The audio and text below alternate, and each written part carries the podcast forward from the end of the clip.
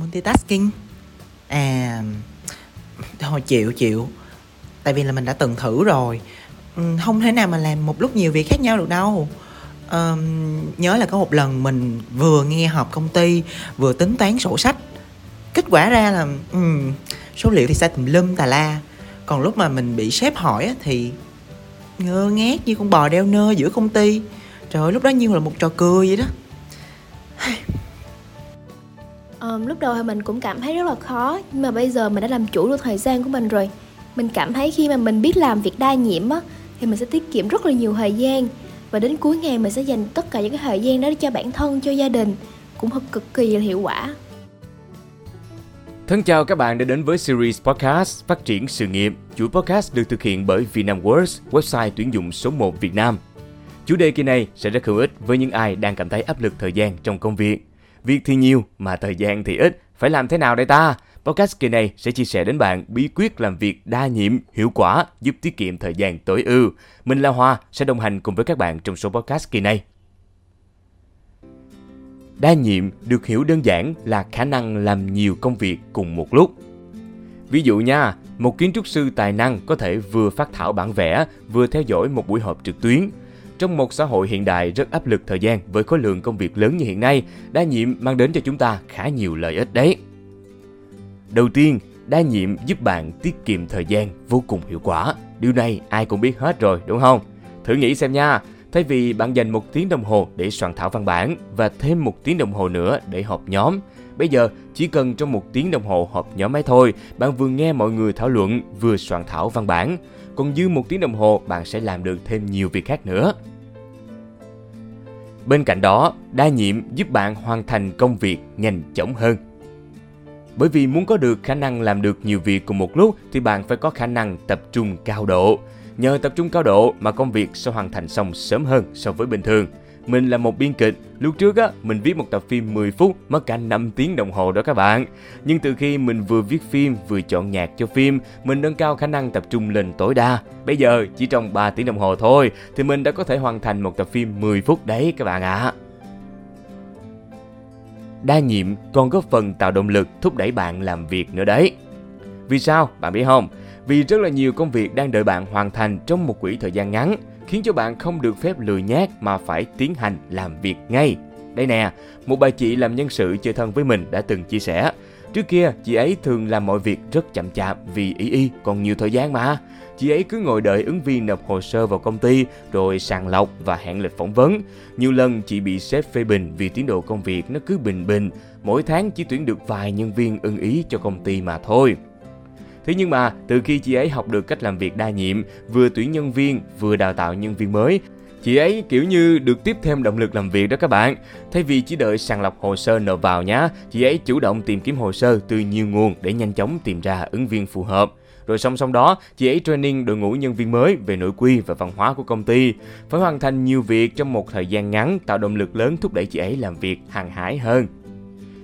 Còn về phía doanh nghiệp, đa nhiệm còn giúp tiết kiệm ngân sách tối ưu. Chú mình là giám đốc của một agency, chú ấy kể vậy nè. Thay vì là thuê hai nhân viên, một content viết bài SEO và một biên kịch viết kịch bản video, thì chú ấy chỉ thuê một nhân viên vừa viết bài SEO, vừa viết được kịch bản video. Như vậy, vừa tiết kiệm được tiền lương trả cho nhân viên, vừa thuê được người có năng lực giỏi cho công ty, được không nào? Và các bạn thấy đấy, đa nhiệm mang đến rất nhiều lợi ích cho công việc đúng không? Nhưng không phải ai cũng có khả năng làm được nhiều việc cùng một lúc. Như mình trước kia không thể nào vừa viết phim vừa chọn nhạc cho phim được đâu. Mình phải tập dần từng bước từ từ đó các bạn.